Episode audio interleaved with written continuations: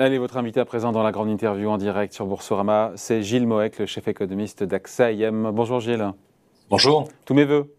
Merci, vous aussi. Je ne sais pas si vous avez écouté ce qu'on racontait juste avant sur le pétrole. Si, si, sur, avec un grand euh, intérêt. Sur euh, cette prévision de JP Morgan d'un pétrole à 125 dollars le baril cette année, 150 l'année prochaine. Euh, vous en pensez quoi? Parce que c'est vrai, quand on écoute un peu les fondamentaux, tout concourt à ce qu'effectivement les prix du, les cours du baril soient de plus en plus élevés. On l'a dit, la demande qui est au rendez-vous, l'offre qui est un petit peu contrainte, un sous-investissement, cette transition énergétique. Euh, vous en pensez quoi cette prévision à 125 dollars le baril cette année? Quelque part cette année Alors, premièrement, les, cimetières sont remplis d'économistes qui ont essayé de prévoir les cours de pétrole. Donc, euh, soyons, soyons prudents. Euh, mais sur l'analyse de, fond. Et les taux de change aussi. Et les taux de change aussi. Euh, mais euh, sur l'analyse de fond, je suis assez d'accord avec ce que, ce, que disait Charles. Euh, les, les, tous les facteurs géopolitiques, facteurs de demande, facteurs d'offres vont un, peu dans le, dans le même sens. Euh, J'insisterai quand même sur un point qu'il a évoqué vers, vers la fin, qui me paraît assez central, c'est que euh, le cours du pétrole, ça n'est pas la rencontre d'une demande libre avec une offre libre. Euh, ça n'est pas un marché atomisé, euh, normal, qui fonctionne selon les conditions de, normales de température et de pression euh, d'un marché au sens strict du terme. C'est un marché cartélisé. Et comme tout marché cartélisé, c'est un marché qui peut évoluer en fonction de, de pression politique. Donc, moi, j'ai toujours eu le, le, sentiment que si on s'approchait de lignes rouges, en particulier pour les États-Unis, et dans une moindre mesure pour l'Europe, la pression sur l'OPEP en particulier euh, commence à se faire très forte et qu'on pouvait espérer à ce moment-là euh, une réaction de la part de l'OPEP. Euh, je suis absolument d'accord avec ce que disait Charles sur le fait que personne n'a envie de brader cette dernière goutte de, pétrole. Je pense que pour des pays comme l'Arabie Saoudite, on est en phase de, constitution de réserve, hein, on est en train de, on est en phase de, financement de la transition, donc ils ont plutôt intérêt à, un pétrole cher. Euh, la limite pour eux, c'est lorsque la pression politique américaine se fait trop forte. Donc, euh, lorsqu'on s'approche de 100 dollars, j'ai quand même l'impression qu'il y a cette, cette force de rappel. Mais pour l'instant, je pense qu'effectivement, l'hypothèse de base pour 2022, c'est encore du pétrole élevé. Quoi. Ouais, on va tout droit vers les 100 dollars. On y pour quelques encablures. On est à 10% du, des 100 dollars là. Hein. Alors là, on atteint des seuils psychologiques qui justement peuvent déclencher ce genre de réaction euh, de la part des Américains, une pression politique forte sur le PEP. Moi, je suis frappé par la conversion extrêmement rapide de Biden euh, sur la question de l'inflation. Si on se souvient des débats macro américains de l'année dernière, euh, lorsque Larry Summers avait critiqué assez fortement l'orientation de la politique budgétaire euh, américaine sur le thème vous prenez un risque de déclenchement d'une spirale inflationniste, la réponse pas de Biden lui-même, mais de ses, conseillers, était et alors? Prenons le prenons le risque. Après tout, l'inflation était trop basse depuis une dizaine d'années, et là, il y a eu un changement de cap complet de la part de Biden depuis le début de l'année. L'inflation est vraiment au top de ses de ses priorités. Donc, si on casse les 100 dollars, ce qui se verra très très vite dans le prix à la pompe aux US, parce que le poids de, des taxes est beaucoup plus bas hein, dans le dans l'essence aux, US qu'en Europe. Donc, la relation entre le, le, le, cours de marché et le, et cours à la pompe est, plus forte. Euh, je pense que là, Biden sera obligé d'agir de manière très euh, euh, claire vis-à-vis de, de, de, de, nos chers amis de l'OPEP. Et un baril à 100 dollars, est-ce que ça n'aurait pas en cause tous les scénarios de marché qu'on a sur cette année, sur l'ensemble des grands sujets, à savoir plus d'inflation, donc une banque centrale américaine et peut-être aussi en Europe qui en font plus, qui resserrent plus, en tout cas aux États-Unis, qui en font plus que ce qui était prévu, avec tout l'impact que ça a sur les taux longs et donc sur la bourse? C'est quand même pas le type d'inflation qui normalement appelle une réaction extrêmement brutale des, politiques monétaires. on est quand même à 7%. on est quand même à 7% aux États-Unis en glissement annuel. Donc euh, oui, mais la question américaine, pour moi, c'est moins la question du choc exogène de l'augmentation des prix importés et en particulier des prix de l'énergie. La question américaine, c'est euh, le développement d'une inflation endogène qui est liée au fonctionnement intrinsèque de l'économie américaine euh, et en particulier au fonctionnement de son marché du travail. Et là, aux États-Unis, on est effectivement dans une situation dans laquelle, classiquement, une banque centrale doit commencer à réagir. Et c'est ce que fait la Fed. Il y a une demande excessive aux US. L'output cap américain a été corrigé dès l'année dernière du fait d'un stimulus budgétaire qui est sans doute allé trop loin. Euh, et donc, euh, la Fed montre les, montre les dents et va probablement commencer à monter, à monter ses taux, mais parce qu'il y a un problème intrinsèque en Europe, on a une situation assez différente. En Europe, ce qui domine, ça reste toujours le choc exogène, l'augmentation des prix d'énergie, l'augmentation des prix alimentaires. Il n'y a pour l'instant aucun signe d'accélération des salaires. Donc, du point de vue de la BCE, on est encore dans un choc d'offres. Et normalement, en tout cas, c'est ce que les manuels de macro vous apprennent, lorsqu'il s'agit d'un choc d'offres exogène qui n'a pas d'effet de second tour euh, dans l'économie, la BCE normalement, on ne réagit pas. Ouais. D'ailleurs, donc si quand la BCE soutient Mordicus, c'est ce qui est encore le cas du gouvernement de la Banque de France, qu'elle n'augmentera pas euh, ses taux cette année, pour vous c'est tenable, même si la Fed accélère comme une dingue. Oui, c'est tenable parce que euh, il n'y a pas, encore une fois, modulo la parité euro dollar. Modulo la parité dollar. Ça ça bah, de swinguer un petit peu. Hein. Oui, mais ça, c'est justement, c'est très intéressant ce qui se passe parce que euh, le, le, moi, de ce point de vue-là, je suis un prévisionniste euh, un peu un, peu plus confortable qu'il y a un mois ou deux. Moi, j'ai un tir euro-dollar à 1,17. Alors, on a parlé des cimetières qui sont plein d'économistes qui ont essayé de prévoir un, un, un taux de change. On est à, moi, on, est à un 13, un 14, non? Un 13, un 14. On, on oscille dans, ces, dans, ces, dans cette zone-là. Mais ce qui, moi, me frappe, c'est que depuis, euh, en gros, le mois de novembre, le mois de décembre, il semble quand même qu'on ait touché un plancher sur l'eurodoll. Pourquoi? Parce que finalement, toutes ces nouvelles d'une divergence de politique monétaire entre la Fed et la mhm. BCE, c'est probablement complètement pressé. le marché sait bien que la Fed a envie de taper et sait également, parce que des gens, effectivement, comme François Bureau de Gallo le, le, rappellent régulièrement, que la BCE probablement n'augmentera pas ses taux en 2020. Et cette désynchronisation, elle est tenable dans la durée? Entre deux banques centrales comme ça? Bah, c'est ça arrive rarement historiquement, mais en général, la raison pour laquelle, à la fin des fins, il y a convergence, c'est qu'il y a aussi convergence des cycles. C'est pas parce qu'une banque centrale craque euh, et qu'elle s'aligne sur l'autre, en général la BCE s'alignant euh, sur la mmh. Fed, c'est en général parce que ça se termine par une convergence du, du cycle à cause de l'effet dominant des États-Unis. Mais il y a quand même un élément qui, moi, me, me frappe dans, dans, la discussion, qui, qui me, me, paraît souvent un tout petit peu ignoré. C'est quand même le risque que la Fed en fasse trop. Je trouve qu'on en parle trop peu. Que... On en parle trop peu, mais c'est justement la question qui allait suivre. C'est justement. Non, parce que. Comment expliquer? Je trouve que, honnêtement, entre il y a un mois ou deux et ce que nous dit la Fed euh, directement ou implicitement, globalement, les marchés n'ont pas vraiment réagi. Ok, ça a cassé un peu le rythme de la hausse des bourses, mais voilà, pardon, on parle de possiblement quatre euh, taux, hausse de taux cette année, une possible réduction du bilan.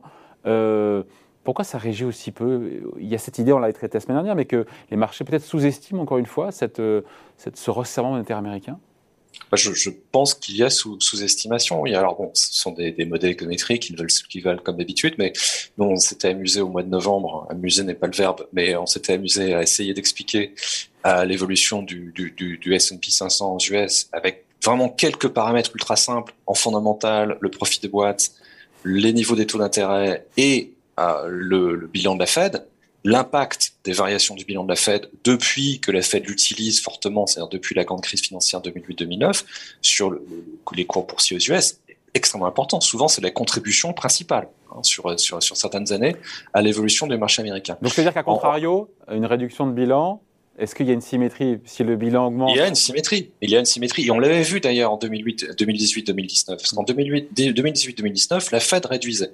Euh, la, taille de son bilan. Euh, le marché ne s'est pas écroulé, mais il y avait un tassement de l'évolution du marché américain. C'était lié aussi à ce qui se passait du côté des profits, etc. Mais il y avait aussi une contribution négative, en sens, euh, du bilan de la Fed. juste ce qui, moi, me paraît intéressant, c'est que quand avant, les minutes de la Fed du mois de décembre, on parlait simplement de tapering. Donc une Fed qui cesse d'augmenter la taille de son bilan, mais qui ne le réduit pas. Ça, effectivement, ça n'avait aucune raison de provoquer une correction du marché boursier.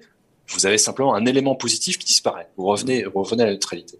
Réduire la taille du bilan, là, on rentre dans une réduction de liquidité qui normalement est négative pour le marché. Et pourquoi les marchés ne réagissent pas alors? Eh bien, je ne sais pas. Pour moi, c'est une grande, c'est une grande source d'interrogation. D'abord, il y a quand même une réaction. la dynamique euh, haussière est quand même est quand même assez assez assez cassée. Et puis regardons ce qui se passe du côté des taux longs. Les taux longs ont quand même bien réagi. Ouais, on est à 80, 85. Euh, à quel moment est-ce que le regard, les yeux peuvent se dessiller des investisseurs? À quel moment est-ce que parce qu'elle va accélérer, tout d'un coup, il y aura cette prise de conscience? Les marchés sont souvent on-off, comme on dit, hein, risk-on, risk-off. À quel moment, justement, bah, il peut y avoir cette prise de conscience? Le moment où ça va arriver, le moment où le, coup près euh, va, va, va, tomber, c'est quoi? C'est une accélération? C'est une hausse de 50 points de base, le fait qu'elle hausse, euh, sa première hausse soit, soit au mois de mars, qu'est-ce qui peut être un déclencheur? Le mois de mars, je pense qu'il est même maintenant pressé. Je pense qu'en fait, le, déclencheur, ce serait la combinaison euh, d'une poursuite de, la hausse des taux de la Fed avec des données macro qui commencent à faser. Et ça, en fait, ça, c'est mon grand, euh, ma grande inquiétude sur la seconde partie de l'année. Parce que dans la croissance américaine aujourd'hui, on a toujours l'effet retardé du stimulus budgétaire absolument énorme de 2020 et 2021. Une partie est toujours parquée euh, dans le surplomb d'épargne des ménages. Il y a toujours cette réserve de, dépenses dans le système. Mais on a quand même une inflation qui érode euh, le pouvoir d'achat des ménages. Même si les salaires aux US accélèrent et restent en dessous, hein, la progression reste en dessous de, l'augmentation de l'inflation, il y a diminution du pouvoir d'achat. On voit bien que Biden a de plus en plus de mal à faire passer à ses projets budgétaires. Si les démocrates perdent le contrôle de la, de, la, de la Chambre de représentants au mois de novembre, on peut avoir une espèce d'arrêt brutal. Et donc, et donc la Fed serait, Gilles, à contre-temps elle accélérerait son resserrement alors qu'il y aurait un ralentissement de la croissance. C'est ça en fait C'est un risque. Ouais, c'est un risque. C'est je, je, je fais j'ai une, toujours une immense confiance, une immense admiration pour euh, pour la Fed, à quelques exceptions dans le temps près. Euh, donc je pense qu'ils le verront et que d'eux-mêmes ils corrigeront un petit peu le tir. Mais je suis un peu frappé par cette cette, cette vitesse en fait. Euh, L'année dernière, on a une Fed qui nous dit euh, euh, average inflation targeting, nous tolérerons une inflation supérieure à l'objectif, circulaire rien à voir, on a le temps, tout cela est transitoire. On nous dit ensuite hausse des taux dès 2022, soit, et ça le marché l'a complètement intégré. Et puis là, minute euh, de, de, de, mm. la réunion du mois de décembre, 26 mentions, 26 mentions dans le texte euh, d'une réduction du, du, du bilan, ça va quand même très très vite. Si la Fed voit que cette réduction du bilan, ça perturbe les marchés, ils sont pragmatiques, elle fera machine arrière? Je pense, oui. Ouais. Je pense que c'est là, c'est là, c'est, on a toujours, euh, euh, c'est pour ça que j'ai une certaine, euh, certaine admiration pour, euh, pour, pour la Fed. Euh, enfin, il y a quand même une capacité à se déjuger, pardon, excusez-moi, entre le mois, celui qui est parti en vacances en novembre, qui est revenu en janvier, il n'a pas compris hein, le, le, le, saut, quoi. Non? Non, et le, le, là, il se passe quelque chose d'un tout petit peu curieux. Je pense que euh, ce qui domine en fait la, la réflexion à la Fed en ce moment, c'est l'idée de dire euh, tapons vite pour éviter d'avoir à taper beaucoup. C'est souvent la discussion euh, au sein des banques centrales lorsqu'on est en début de phase de, de, Parce qu'ils ont conscience qu'ils sont en retard. Bah, en même temps, ils sont en retard et pas vraiment.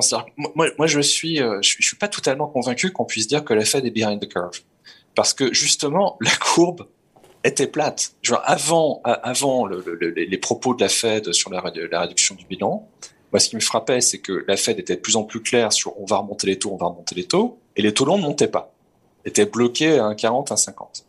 Donc en gros, on avait un marché qui intégrait complètement l'idée que la Fed allait taper effectivement plus vite, donc la partie courte de la courbe remonte, mais que cette hausse précoce des taux directeurs allait suffire à casser l'inflation, probablement à ralentir la croissance un petit peu trop. D'où la, donc les taux ne montaient pas. D'où la platification de la courbe de taux américaine. D'où la voilà. Et donc là, on a une reportification parce que je pense que la Fed était de plus en plus inquiète de cet aplatissement.